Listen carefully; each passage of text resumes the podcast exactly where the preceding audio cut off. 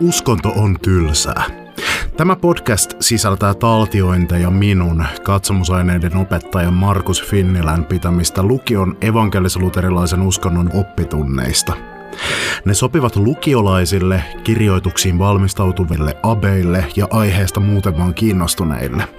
Opetus on lukion opetussuunnitelman 2021 mukaista ja aivan kuten koulun uskonnon opetus aina, tunnustuksetonta.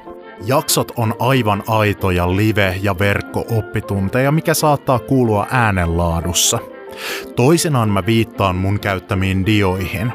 Ja vaikka opetuksen pitäisi olla ymmärrettävää myös ilman niitä, niin sellaisissa tilanteissa, joissa selkeästi oppitunnen runko rakentuu diojen varaan, olen mä linkittänyt ne show notesihin. Sitten ei muuta kuin puhelimet pois kourasta ja omille paikoille istumaan, koska uskonnon tunti käynnistyy nyt. Tervetuloa seuraamaan tätä Ussan tuntia, jonka aiheena on abrahamilaiset uskonnot. Se on semmoinen kolmen uskonnon muodostama porukka, johon oikeasti kuuluu myös lisäksi semmoisia monia pikkuuskontoja, mutta kolme ydinuskontoa, joilla on monia yhteisiä piirteitä, mutta monia eroavaisuuksia, ja ne on vaikuttanut maailman menoon ja vaikuttaa maailman menoon enemmän kuin moni muu uskonto, kenties enemmän kuin mikään toinen maailmankuva.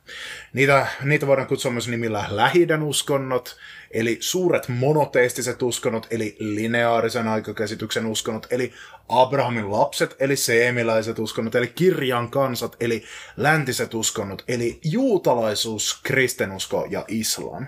Ja syy siihen, minkä takia mä käsittelen niitä nyt tämmöisenä yhtenä klönttinä, on se, että mun mielestä parhaiten varsinkin niiden tämmöinen syntytausta ymmärretään silloin, jos ymmärretään, että niillä on kaikilla yhteiset juuret.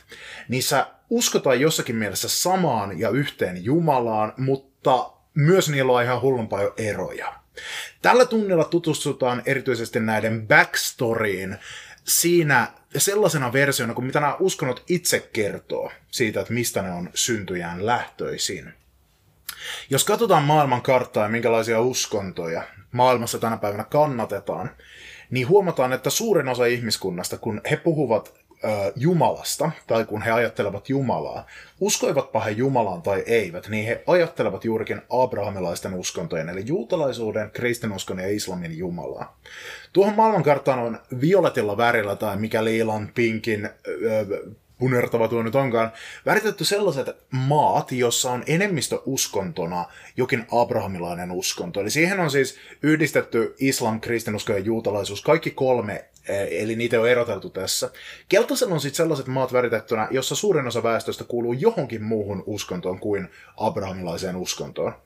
Eli nähdään, että lähes koko maailma siis seuraa jonkinlaista versiota tästä abrahamilaisesta perinteestä, jota kristinusko, juutalaisuus ja islam edustaa.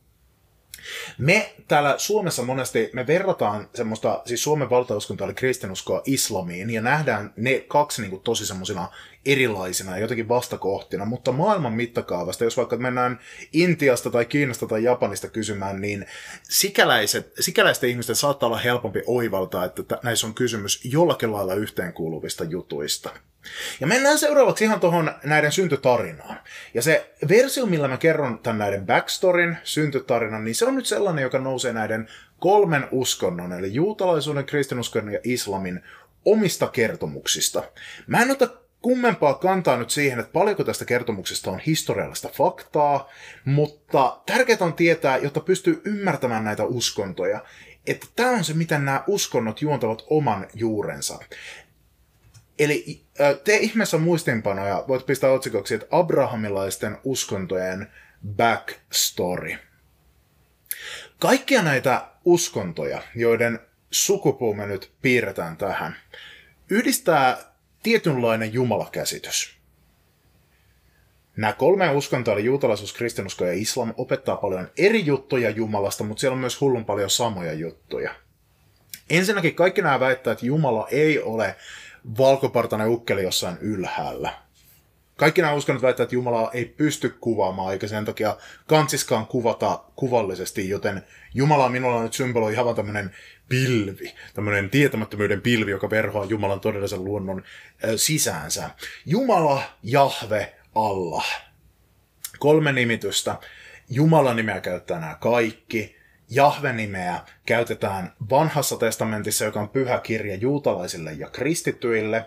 Juutalaiset yleensä korvaa, tai siis oikeastaan aina korvaa ton nimen Jahve kiertoilmaisuilla, kuten Herra tai sen nimi.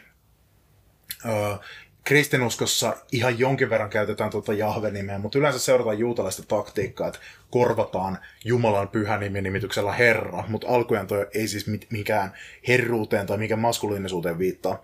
Allah-nimitystä siis käytetään sitten erityisesti islamissa, mutta se on teknisesti ottaen ainoastaan arabiankielinen sana, joka tarkoittaa korkeinta Jumalaa. Ja sen takia myös arabia puhuvat juutalaiset ja kristityt viittaavat Jumalansa Allahina.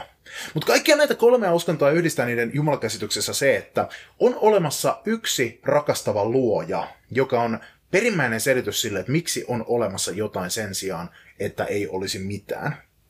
Ja tämä luoja on meille tavallaan tuntematon ja, ja mysteeri siitä syystä, että meidän aistit ja meidän järki pystyy käsittämään vain tässä universumissa olevia asioita. Me puhutaan nyt, kun me käytetään koodinimeä Jumala tai Allah – tai Jahve. Me puhutaan sellaisesta asiasta, mikä siis väistämättäkin siis sijoitetaan niin kuin tuon puoleiseen, siis sellaiseen olemassaolon muotoon, joka, jota me ihmiset voida tavoittaa.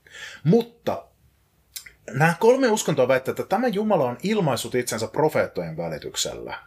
Profeetalla tarkoitetaan sellaista tyyppiä, joka, joka on siis ihminen, joka jollakin tavalla pukee sanoiksi Jumalan tahdon. Saa semmoisen spesiaalivälähdyksen, jonka, niin kuin, joka tulee, niin kuin aloite tulee Jumalalta, ja tämä niin profeetta saa jonkinlainen sen semmoisen vision siitä, että ei vitsi, tämä on Jumalan tahto ja tämänlainen Jumala on. Ja sitten tämä profeetta puhuu sen inhimillisin sanoin. Ja sitten on erilaisia käsityksiä siitä, että kuinka totuudenmukaisia, kuinka kirjaimellisesti otettavia nämä inhimilliset sanat on. Mutta nämä sanat sitten on koottu pyhiin kirjoihin. Ja sen takia pyhät kirjat on näissä uskonnoissa tosi tärkeitä, eli juutalaisuudessa äh, Tanak tai Toora, kristinuskossa Raamattu, joka sisältää juutalaisen Tanakin ja käyttää siitä nimitystä vanha testamentti, ja islamissa Koraani. Ne on, ne on tärkeitä, koska ne on ihmisten kirjoittamia, mutta Jumalan puhetta islamin Koranin tapauksessa hyvin kirjaimellisesti, eli siinä ajatellaan, että ne Koranin arabiankieliset sanat tulee ihan suoraan Jumalan suusta, että ihmiset on vain olleet sellaisia tavallaan passiivisia vastaanottajia. Raamatun kohdalla juutalaisuudessa ja kristinuskossa ihmisillä ajatellaan olla vähän aktiivisempi pro, pro, äh, tota niin, äh, osa siinä ähm, pyhän kirjan tuottamisessa. Mutta se on kuitenkin Jumalan sana ja että profeettojen ilmoituksen kautta me pystytään tietämään jotain Jumalasta persoonana. Että tästä niinku, ihan vaan niinku tiedettä tutkimalla ja tolleen pystytään ehkä päättelemään, että on jokin luoja ja että alkuräjähdyksen taustalla on jokin semmoinen välttämätön juttu, mutta me ei kauhean paljon pystytä sanomaan tämän luojan olemuksesta. Mutta nämä uskonnot väittävät, että profeettojen välitykseltä Jumala on ilmaissut itsensä ihmiskunnalle, että hän on rakastava ja hänellä on hyvä tahto. Nämä kolme uskontoa kans on yhtenäisiä siinä, että ne väittävät, että tämä Jumala on todella syvällä tavalla vapauttaja. Vetää sortajat vastuuseen ja hyvittää sorrettujen kärsimyksen viimeisellä tuomiolla. Kaikissa näissä uskonnoissa on tosi vahva tämmöinen ulottuvuus, jossa ajatellaan, että Jumala on ihan hullun kiinnostunut siitä, että miten kohdellaan yhteiskunnissa kaikkein heikoimmassa asemassa olevia. Siis maahanmuuttajia, tota niin, orpoja, leskiä, köyhiä. Kaikissa näissä uskonnoissa on tosi vahva semmoinen orjuuden vapauttamisen ulottuvuus. Ja, ja näissä niin kuin nähdään, että aina kun ihmiskunta menee askeleen kohti vapautta, jossa semmoinen sorto ja epätasarvo vähenee, niin siellä on siis Jumala työssään. Ja et, et koko historia on tämmöinen suuri tarina, missä Jumala vapauttaa erilaisia ryhmiä orjuudesta ja sorrosta ja niin poispäin. Ja tuomiopäivä on sen takia hirveän tärkeä juttu näille uskonnoille. Meidän kulttuurissa ymmärretään tuo tuomiopäivä tosi väärin. Me, jotka ollaan niin kuin, hyvässä asemassa, eikä, eikä, ja harva meistä on niin, kuin, silleen, niin sorrettu kuin suuri osa maailman väestöstä on ollut historian ajan, kun on ollut orjuutta ja muuta tämmöistä. Me yleensä ajatellaan tuomiopäivä tosi silleen moralistisesti, että joku Jumala joskus tulee ja kyttää sitten, että no kuka on ilkeä, kuka on kiltti ja jakaa ihmiset taivaaseen ja helvettiin sen mukaan. Ei, ei. Kysymys on alkujaan semmoisesta tosi vapauttavasta sanomasta siitä, että kun on niin kuin sellaiset ilkeät äijät pyörittänyt maailmaa, kerännyt rikkaudet köyhiltä ja murhannut ne tyypit, joista ne ei tykkää, ja, ja niin kuin, kun on niin tässä maailmassa kaikkia tyyppejä, jotka hyväksi käyttää naisia ja lapsia ja, ja niin kuin manipuloi ihmisiä, niin että eräänä päivänä oikeus toteutuu ja Jumala nostaa ne uhrit niin kuin siihen asemaan, mikä heille kuuluu. Näyttää kaikille sen, että, että heitä, heitä on kohdeltu väärin ja he saa tavallaan, ö, oikeus tulee toteutumaan. Ne uhri, uhrien niin kuin, kokemukset tullaan hyvittämään, ja ne joutuu oikeudenmukaiseen vastuuseen, ne jotka ovat sortaneet. Ja tämä siis pitää nähdä tämä tuomionpäivän ajatus uhrien näkökulmasta, epätasa-arvon ko- kokeneiden ihmisten näkökulmasta ja sorrettujen näkökulmasta. Se on siis näissä uskonnoissa ajatella, että tulee historian lopussa päivä, jolloin nämä niin kuin kaikki uhrit historian kaikilta ajoilta tulevat hymyilemään ja itkemään ilosta, koska he saa viimeinkin oikeuden. Eli näin tämä pitää ymmärtää. Ei sille moralistisesti, mitä me ymmärretään sille, että Jumala kyttää, että, että niin kuin kenen kanssa sä harrastat seksiä ja, ja niin kuin näin. Se ei ole ollenkaan se fokus alkujaan näissä uskonnoissa. Näiden Jumalakuva myös kuvaa se, että Jumala johdattaa historiaa kohti sen päämäärää, eli pelastusta. Eli, eli niin kuin tämä maailmankaikkeus ei ole sattumaa, vaan, vaan historialla on suunta ja silloin tarina, ja Jumala on aktiivinen pelaaja tässä historian prosessissa. Ja että historia kulkee kohti päivää, jolloin, jolloin niin kuin Jumalan läsnäolo täyttää koko maailman niin kuin vesi peittää meren. Ja, ja silloin tulee iankaikkinen elämä ja pelastus ja oikeus ja hyvyys ja kauneus täyttää lopulta maailman. Ja sitten näiden uskontojen mukaan Jumala tahtoo olla yhteydessä ihmisiin. Että hän ei ole semmoinen passiivinen ja sutellu neutraalisti ihmisiin, tai ajattele sille, että lolu jotkut ihmiset ihan tyhmiä, kun ne on niin pieniä tuolla suuressa kosmoksessa. Ei, että Jumala niin kuin, kaipaa semmoista sisäistä suhdetta ihmisiin. Ja, ja tämän takia nämä uskonnot väittää myös, että, että ihmisen semmoinen syvin kaipuus, kaipuu, mitä, mitä me niinku, mitä me kaivataan, kun me kaivataan rauhaa ja nautintoa ja iloa ja lepoa ja semmoista kauneutta, niin että se, se niinku toteutuu semmoisessa henkilökohtaisessa yhteydessä Jumalaan. No sitten kun lähdetään katsomaan tätä näiden uskontojen backstorya, että miten tämä, tämä Jumala nyt näiden uskontojen mukaan on diilannut ihmiskunnan kanssa, niin me aika pitkälle pystytään pärjäämään niin yhdellä ja samalla tarinalla, koska nämä uskonnot kertoo niiden alkujuuresta tosi samalla lailla. Kaikista näistä kolmesta uskonnosta, eli juutalaisuudesta, kristinuskosta ja islamista, löytyy tarina siitä, kuinka Jumala luo Aadamin ja Eevan. Ö, ensimmäinen ihmispari, tämmöinen ihmissuvun arkkityyppi, ihmislajin arkkityyppi, jolle, jolle Jumala niin kuin, antaa tehtävän pitää huolta tästä planeetasta – ja kaikista näistä uskonnoista löytyy semmoinen tarina, että Aadam ja Eeva luodaan semmoiseen paratiisitilaan. Tilaan, jossa öm, niin kuin kaikki on hyvin ja näillä on yhteys Jumalaa ja ihmiset on tasa-arvossa ja näin poispäin. Siinä on vähän yksityiskohtaeroja. Juutalaisuus ja kristinusko sanoo, että, että Jumala luo enää omaksi kuvakseen, mikä ei tarkoita sitä, että Jumala näyttäisi ihmiseltä, vaan äh, se tarkoittaa sitä, että et, et, niin kuin Jumala ikään kuin ottaa ihmiset työtovereikseen. Islamilla on vähän erilainen käsitys. Islam ei sano, että Adam ja Eva oli Jumalan kuvia ja että ihminen on Jumalan kuva. Se sanoo, että, että ihminen on enemmänkin Jumalan palvelija. Mutta kuitenkin siis, siis, siinä on sitä samaa ideaa, että ajatellaan, että ihmisen tehtävä on nimenomaan pitää huolta tästä planeetasta ja luoda uusia asioita Jumalan työn jatkajana. Kaikista näistä uskonnoista löytyy siis erilaisia lähestymistapoja tähän tarinaan. Jotkut ajattelee, että nämä on ollut kirjaimelliset kaksi henkilöä, mutta varsinkin kristinuskossa on tämän koko historian ajan luomiseen liittyvissä jutuissa suosittu semmoisia, ja juutalaisuudessa, semmoisia symbolisia tulkintatapoja, mikä johtuu ehkä ennen kaikkea siitä, että sanat Adem ja Eeva ei ole hebrean kielessä nimiä, hebreaksi vanha testamentti on kirjoitettu, vaan ne on ihan tavallisia sanoja. Adam tarkoittaa ihmiskuntaa ja Eeva tarkoittaa elämää. Eli se on tosi helppo lukea semmoisena vertauskuvallisena ta- tarinana siitä, että mikä on Jumalan tahto koko ihmiskunnalle ja kaikelle elämälle. Et meidän tarkoitus olisi välittää Jumalan siunausta ja hyvyyttä ja luoda uusia asioita, pitää huolta maapallosta. No sitten kaikki nämä uskonnot tuntee semmoisen tarinan, että nämä jollakin lailla menettää nämä Adam ja Eeva ähm, niin yhteyden Jumalaan ihmiskunta menettää yhteyden Jumalaan. Jotenkin tämä niin kuin homma on möhlitty heti alkuunsa. Kristinuskossa varsinkin painotetaan tosi kovasti sitä, että tapahtui syntiin lankeemus. Että Adam ja Eeva niin kuin, jollakin lailla valitsi hoitaa tätä hommaa ilman Jumalaa. Islamissa ja juutalaisuudessa ei silleen tunneta syntilankemuksen käsitettä, mutta kylläkin niin kuin tarina siitä, että Adam ja Eeva joutuu lähtemään paratiisista, kun he syö kiellettyä hedelmää. Ja sitten milloin varsinaisesti käynnistyy tämä näiden kolmen uskonnon backstory, niin se tulee sitten, kun Adamin ja Eevan kaukaiset jälkeläiset asuttaa tämän maan ja noin 4000 vuotta sitten nykyisen Irakin alueella elää kaveri nimeltä Abraham. Ja Abraham saa Jumalalta kutsun. Ja tämä nyt on tosi tärkeä äijä näissä kolmessa uskonnossa. Abraham, Jumalan valittu, valitun kansan esi-isäksi, jonka välityksellä siunaus tulisi kaikille kansoille. Abrahamista kerrotaan vanhassa testamentissa, hänen viitataan uudessa testamentissa vaikka kuinka monta kertaa, Vanha testamentti on siis yhteinen kristityille ja juutalaisille, uusi testamentti on vain kristityillä, ja Abrahamista puhutaan tosi paljon Koranissa, josta, jossa hänestä käytetään hänen nimensä arabialaista muotoa Ibrahim. Kaikki nämä on yhtä mieltä siitä, että 4000 vuotta sitten, jolloin kirjoitettu historia oli jo käynnissä, niin eli Abraham, siellä missä on nykyään Irak, kaupungissa nimeltä Uur, joka tunnettiin korkeasta tsikkurat tornistaan, semmoisesta pyramidimaisesta rakennelmasta, jo, jossa palvottiin monia jumalia.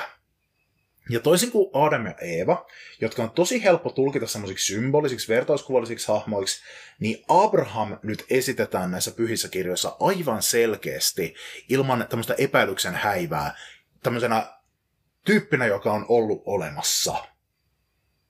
Ja se pystytään sijoittamaan historiaan noin 4000 vuoden taakse.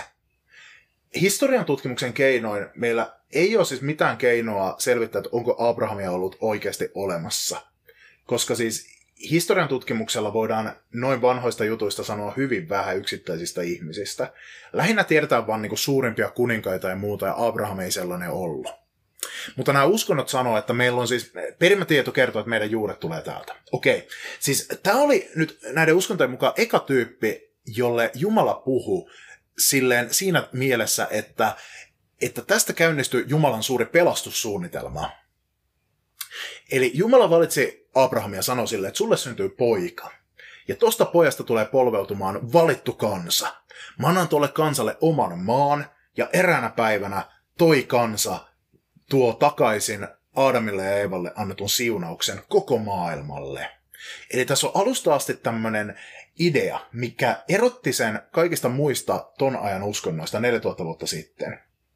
Eli, eli tämä ei kosketa vain jotain tiettyä kansaa tai tiettyä porukkaa, vaan Abraham kutsutaan, jotta hänen välityksellään koko maailma voisi tulla tuntemaan tämän Jumalan. No, asiassa sitten oli ongelma. Eli vanhan testamentin mukaan Abraham ja hänen vaimonsa Saara oli törkeän vanhoja.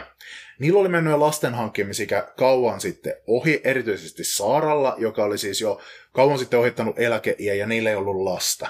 Mutta kun Abraham sai Jumalalta lupauksen tuon tarinan mukaan, että, että heistä tulisi polveutumaan valittu kansa, niin lapsihan siinä täytyy hankkia.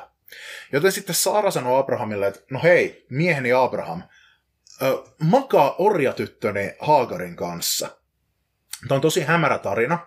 Tätä ei esitetä Raamatussa tai Koranissa tätä asiaa semmoisena niin ihanteellisena, vaan päinvastoin siellä se niin kuin esitetään tosi raasti, että Abraham ei ollut kaikin osin hyvä tyyppi.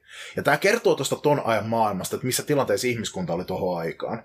Että niin kuin porukalla oli orjia, ja niin kuin sitä ei edes osattu nähdä minä raiskauksena, että niin kuin orjan omistaja harrasti seksiä orjansa kanssa ja pakotti sen raskaaksi. Mutta, mutta näin tämä meni siihen aikaan. Ja meidän näkökulmasta Abraham näyttäytyy ja Saara näyttäytyy tässä kohtaa tosi semmoisena niin ikävänä parivaljakkona, ja mä luulen, että se on osittain tarkoituksenakin siellä tarinassa, että, että niin kuin, Ra- Raamatus ja Koranissa annetaan niin kuin ymmärtää, että tämä oli niin kuin se pariskunta, minkä välityksellä Jumala halusi tuoda niin kuin ihmiskunnalle tätä niin kuin pelastuksen valoa. Ja kun nämäkin oli niin kuin näin pyllystä, nämä tyypit, nämäkin oli, teki tämmöistä moraalittomuutta, niin että, että jos se oli tosiaan niin kuin paras parivaljakko, minkä Jumala pystyi valitsemaan, niin, niin mikä oli ihmiskunnan koko tilanne? Tilanne oli tosi huono. No sitten Abrahamille ja Haagarille syntyy poika. jonka nimi on Ismael. Mutta sitten tapahtuu jotain, nimittäin tapahtuu ihme, ja Saara myös tulee raskaaksi, vaikka se on tosi vanha, eli tämä siis Abrahamin vaimo. Ja niille syntyy sitten poika nimeltä Iisak. Ja nyt kaksi veljestä tai velipuolta, Ismail ja Iisak. Kysymys, mistä nämä kolme uskontoa eri mieltä, on se, että kumpi oli se valittu, jonka kautta se pelastus tulisi maailmaan. Oliko se pelkästään Iisak, joka oli tämä laillinen ö, lapsi, vai oliko se Ismail ja lisäksi Iisak? Nimittäin Islam on sitä mieltä, että Ismail oli tämä The Chosen One, Hagarin ja Abrahamin poika Ismail, että hän oli se, josta tulisi polveutumaan se, se tavallaan, mistä se pelastus tai siunaus tulee lopulta maailmalle. Kun taas juutalaisuus ja kristinusko sanoi, että, että kyllä me ollaan niinku Iisakin puolella, vaikka Ismailkin oli niinku hyvä tyyppi. Eli kenelle annetaan se ensisijainen asema? Ja tämä nyt vaikuttaa se, että maailmassa on kaksi kansaa, kaksi suurta kansaa, jotka sanoo polveutuvansa näistä tyypeistä. Eli Iisak muistetaan juutalaisten esi-isänä, ja Ismail taas arabien esi-isänä. Arabeja on ihan hullun paljon enemmän tänä päivänä maailmassa, mutta juutalaiset on myös suuri kansa. Ja nyt nämä molemmat kansat, tänä päivänä olemassa olevat vaikutusvaltaiset kansat, sanoo polveutumansa Abrahamista. Arabit juontaa juurensa Ismailiin, jonka Abraham sai Hagarin kanssa, ja juutalaiset taas juontaa juurensa Iisakiin, jotka Abraham sai Saaran kanssa. Modernilla DNA-tutkimuksella ei ole pystytty niin kuin, selvittämään niin kuin, tiettyjä henkilöitä, että onko vaikka Abraham ollut olemassa, mutta sen verran kylläkin, että siis juutalaiset ja ää, arabit on tosiaan siis ihan modernin tieteen näkökulmasta geneettistä sukua toisilleen. Ja heidän juurensa menee juuri noihin aikoihin, siis yhteiset juuret menee noihin abrahamilaisiin aikoihin, muinaiseen Lähi-Itään. Eli, eli kyllä me niin kuin voidaan ajatella, että tässä näkyy historiallinen tausta, eikä meillä ole sille mitään syytä niin kuin olettaa, että tämä olisi jotenkin erityisen keksittyä juttua. No sitten, jos nyt seurataan Iisakin tarinaa, niin Iisakista polveutuu siis suuri kansa juutalaiset, jotka joutuu orjiksi Egyptiin, ja tässä tulee nyt erityisesti alkaa tulla vastaan se niin kuin, äh, tämän abrahamilaisten uskontojen Jumalan tämä vapauttajan rooli. Jumala vapauttaa juutalaiset Egyptin orjuudesta ja tuo heidät omaan maahansa, jonka hän heille antaa. Ja heidät sieltä johdattaa sinne Mooses. Ja Mooseksen on tuossa kädessään kaksi kymmenen käskyn kivitlaatta taulua. Mooseksen välityksellä juutalaiset saa sitten käskyt Jumalalta, jotka on koottuna Tooraan. Juutalaisten pyhän kirjan eli Tanakin kaikkein pyhimpään osaan. Viisi Mooseksen kirjaa Toora. Sisältyy myös vanhaan testamenttiin, joka on kristittyjen raamatussa, ja vanha testamentti on siis sama kirja kuin juutalaisten koko pyhäkirja Tanak, tai hebrealainen raamattu. Mooses on tämmöinen siis auktoriteettihahmo juutalaisuudessa, koska Tooran käskyt on se tosi tärkeä juttu. Ja Mooseksen välityksellä sitten juutalainen kansa uudistaa liiton Jumalan kanssa. Ja sopii, että okei, me seurataan Tooran käskyjä ja toimitaan tämmöisenä esimerkillisenä kansana, jotta kaikki kansat voi tulla tuntemaan Jumalan viisauden ja Jumalan hyvyyden meidän kansan kautta. No, tapahtuu monia vaiheita ton kansan historiassa, jota ei ole syytä kauhean tarkasti tässä kohtaa mennä. Vaan sen sijaan me tullaan sitten semmoiseen ekaan haarautumakohtaan tässä Iisakin sukuhaarassa. Nimittäin tosta kansasta, juutalaisesta kansasta, polveutuu sitten tyyppi nimeltä Jeesus. Eikä hän pelkästään niin polveudu juutalaisesta kansasta, vaan siis hän on juutalainen. Jeesus on historiallinen henkilö. Hän on nyt tässä porukassa eka semmoinen aivan selkeästi historiasta löydettävä henkilö, mistä on siis täysin varmuus, että hän on ollut olemassa. Nämä aiemmat on vähän niin kuin hämärän peitossa, mutta Jeesus on ihan selvä juttu, että okei, hän oli olemassa. Ja hän oli siis juutalainen. Hän oli juutalainen julistaja, juutalainen saarnaaja, tyyppi, joka tuli tunnetuksi parantajana. Ja nyt osa juutalaisista piti Jeesusta tämmöisenä ennustusten täyttymyksenä. Jeesusta tämmöisenä luvattuna vapauttajana ja kuninkaana, joka tulisi lopullisesti täyttämään Abrahamille annetut lupaukset siitä, että siunaukset tulee kaikille kansoille ja että tämä on se kaveri, johon juutalaisen kansan historia tähtää. No, koska Jeesus ö, opetti sellaista sanomaa, joka uhkas aikansa uskonnollisen ja poliittisen ja taloudellisen eliitin asemaa. Hän oli tosi paljon köyhien, syrjittyjen, syntisten, sairaiden ja seksityöläisten kanssa niin kuin hengas ja osoitti heille, että he on arvokkaita. Ja tämä uhkas, tämä oli vallankumouksellinen asema, koska se uhkasi semmoista yhteiskunnallista järjestystä. Niin Jeesus ristinnaulitti, mutta hänen seuraansa väitti, että hän nousi kuolleista. Heillä oli tämmöisiä kokemuksia, missä he koki kohtaavansa taas Jeesuksen ja Jeesuksen hauta löytyi useimpien tutkijoiden mukaan tyhjänä. Niin tästä sitten syntyi kaksi tämmöistä haaraa. Se osa juutalaista kansaa, joka ei hyväksynyt Jeesusta, että hän oli se Jumalan lähettämä vapauttaja, eli Messias, niin he oli suurin osa juutalaisista. Vähemmistö usko Jeesukseen. Ja tosta porukasta, joka ei uskonut Jeesukseen, tulee siis nykyinen juutalaisuus, joka sanoi Jeesukselle, että kiitos ei, me mennään ihan pelkillä näillä niin kuin Mooseksen Tooralla ja sen jälkeen tuleilla pyhillä teksteillä, jotka on tänä päivänä Tanakissa eli hebrealaisessa raamatussa eli vanhassa testamentissa. Ja siitä syntyi siis juutalaisuus. Eli juutalaiset ö, ovat suoraa jatkumoa tuosta Iisakin ja Mooseksen porukasta. Noissa jokaisen nuolen välissä muuten on, ö, tai Iisak, Mooses, Jeesus nuolten välissä on satojen vuosien ö, aikaväli. Juutalaiset on siis katkeamatonta yhteyttä tuosta Iisakin sukuhaarasta. Suurin osa juutalaisista siis on sukua toisilleen, hyvin kaukaista sukua, ja asuipa ne he missä tahansa päin maailmaa, niin geneettisesti siis he on yhtä kansaa. Heidän juurensa menee siis muinaisen lähi nykyisen Israelin ja Palestiinan alueelle, ja sitä ennen muinaisen Irakin alueelle, mihin Abraham sijoitetaan. Juutalaisuutta on myös kääntynyt historian varrella porukkaa, muista kansoista, eli ihan kaikkien juuret ei mene sinne geneettisesti, mutta juutalaiset ajattelee, että myös ne, jotka kääntyy muista porukoista juutalaisiksi, niin he myös kuuluu Abrahamin perheeseen ja valittuun kansaan. Juutalaiset ei yritä käännyttää ketään siihen uskontoon, koska he ajattelee, että tämä on pelkästään meidän kansan juttu. Että joo, joku saa tulla mukaan, jos haluaa tähän, mutta ei se ollenkaan tarpeen, eikä Jumalakaan halua, että kaikki on juutalaisia, vaan Jumala niin sallii, että no muilla kansoilla on omat jutut, mutta juutalaisten tehtävä on noudattaa Tooraa ja sen käskyillä osoittaa Jumalan viisautta ja sillä tavalla innostaa muitakin kansoja tulemaan lähemmäs Jumalaa. Mutta Jeesusta sitten seurataan kristinuskossa. Jeesus itse oli kristitty, äh, anteeksi, Jeesus ei ollut kristitty, vaan Jeesus oli juutalainen.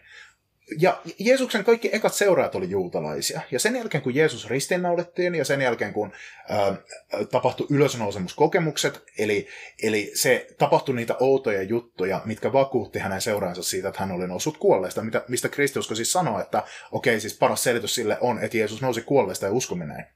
Ää, tutkimus ei ota siihen kantaa. Tutkimus kyllä ottaa kantaa, että, ää, että 99 prosenttia tutkijoista sanoo, että, että noi Jeesuksen seuraat koki jotain ilmestyksiä, missä he näki jotain, mikä heille vakuutti, että okei, toi on ylösnousu Jeesus. 75 prosenttia tutkijoista sanoo, että pääsiäisen tapahtumat ytimessään on historiallisia, että naiset todella meni, nämä Jeesuksen naispuoliset opetuslapset meni haudalle ja löysi sen tyhjänä. Eli, eli aluksi siis kysymys oli juutalaisesta lahkosta, mutta sitten se erkaantui.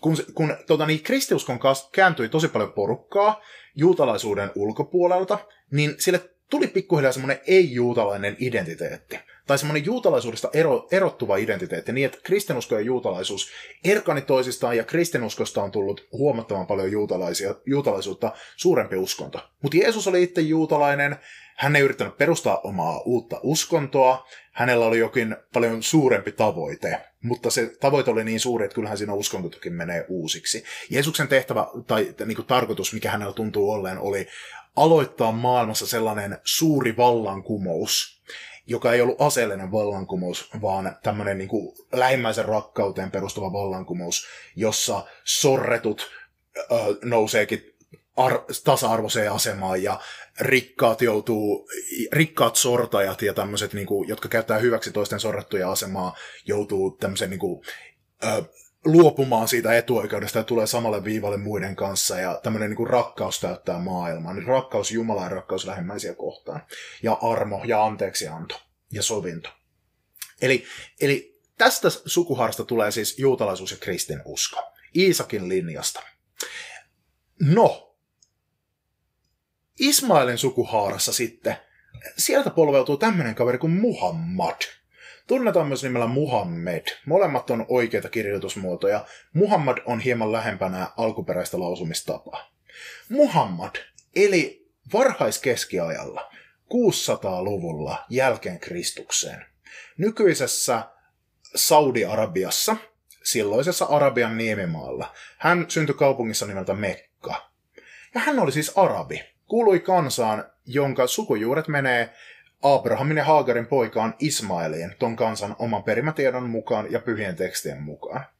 Siihen aikaan siis kristinusko oli jo juttu, juutalaisuus oli juttu, kristittyjä oli hullun paljon, Arabiassa oli myös merkittävä juutalainen vähemmistö, Muhammad itse ei ollut kumpikaan, mutta hän tunsi tosi hyvin kristittyjen ja juutalaisten tarinat. Kun Muhammad oli 40 vuotta, niin hänen kerrotaan saaneen ilmestyksen Abrahamin Jumalalta. Et Jumala lähetti enkeli Gabrielin Muhammadin luokse. Ja enkeli Gabriel sitten sanoi Muhammadille, että sut on valittu profeettojen sinetiksi, viimeiseksi profeetaksi, jonka Jumala lähettää maailmaan, ja jonka välityksellä Jumala antaa maailmalle uuden pyhän kirjan. Että sä tuut jatkamaan sitä samaa työtä, mitä tekivät Jeesus, Mooses, Iisak, Abraham, Ismail, äh, David, Johannes Kastaja ja sarjan muita profeettoja. Muhammadille siis hänen mukaansa ilmoitettiin, että hän tulee täyttämään lopullisesti sen työn, mitä nämä aiemmat profeetat oli aloittaneet. Eli, eli tästä syntyi islam. Islamin mukaan juutalaisuus ja kristinusko on siis alkujaan ihan hyviä uskontoja, Jumalan aloittamia uskontoja, mutta islamilaisen käsityksen mukaan ihmiset on keksinyt liikaa omaa settiä sinne juutalaisuuteen ja kristinuskoon, niin että nämä uskonnot on mennyt pilalle tai ainakin niin kuin, joutuneet harhaan.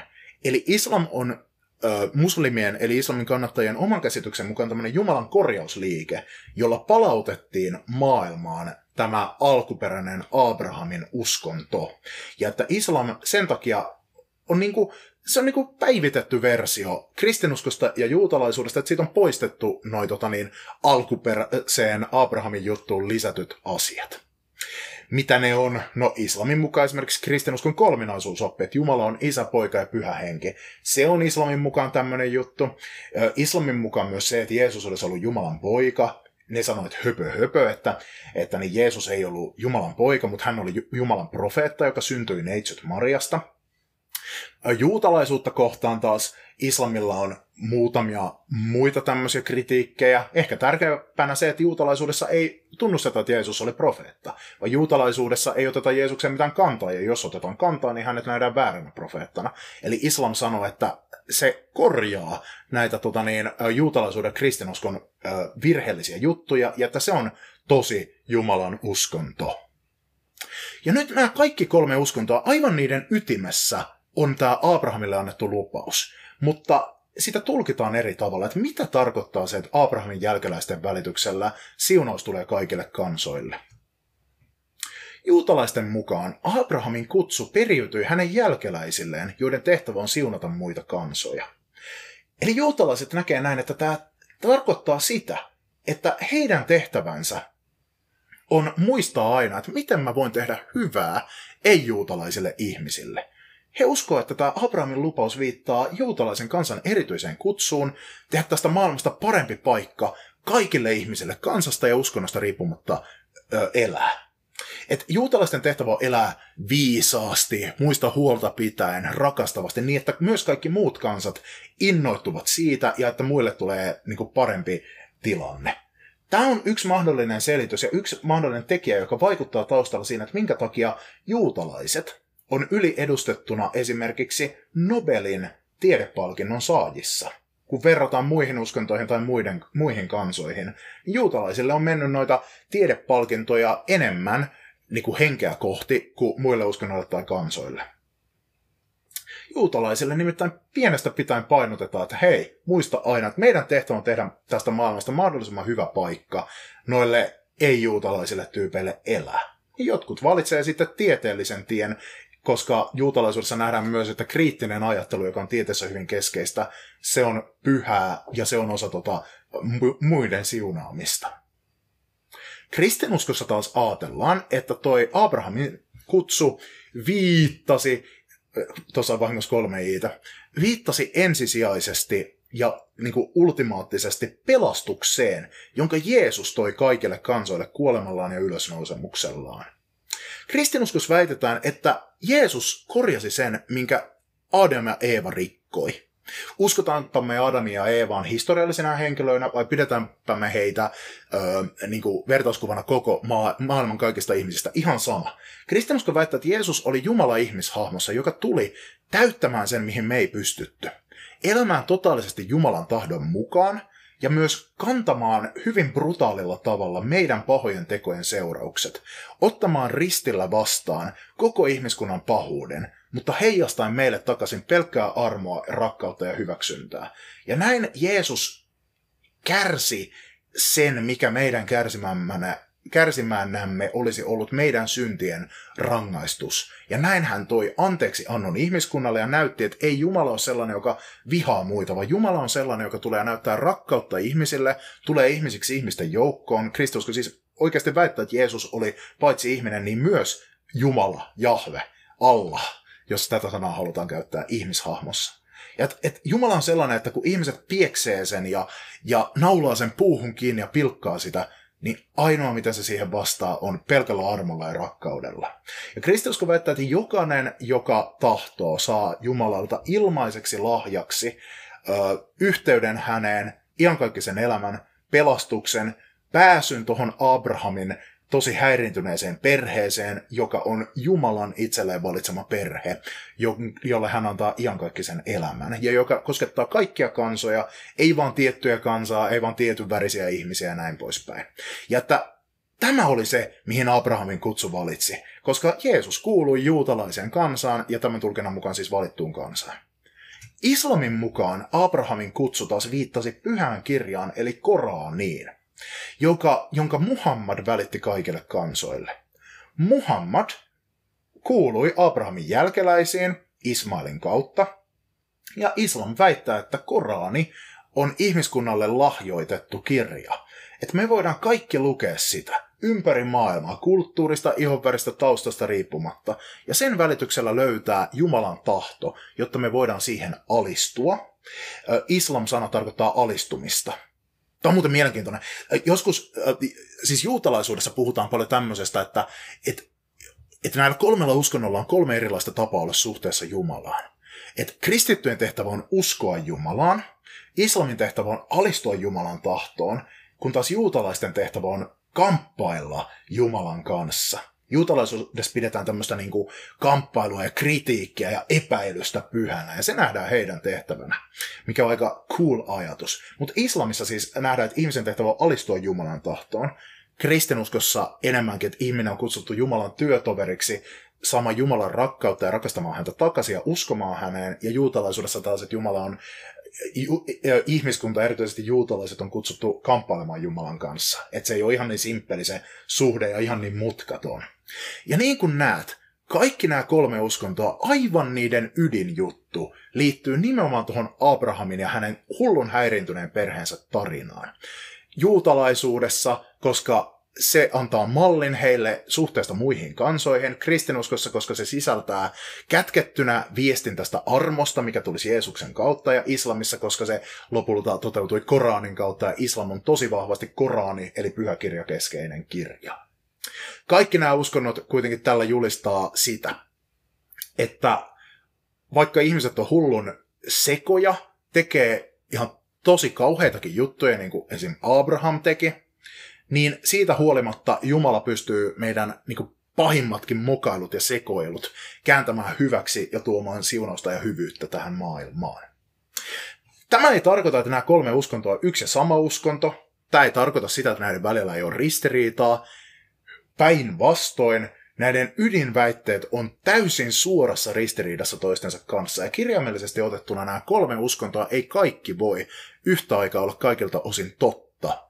Mutta mä uskon, että maailman rauhalle ja ihmisten yhdessä elämiselle on hullun olennaista se, että tajutaan, että nämä kolme uskontoa eroistaan ja todellisista eroistaan huolimatta kuitenkin palvoo samaa Jumalaa, pyrkii seuraamaan tuon saman Jumalan käskyjä ja on kaikki yhden ja saman Abrahamin perheen eri haaroja, eli keskenään yhtä perhettä.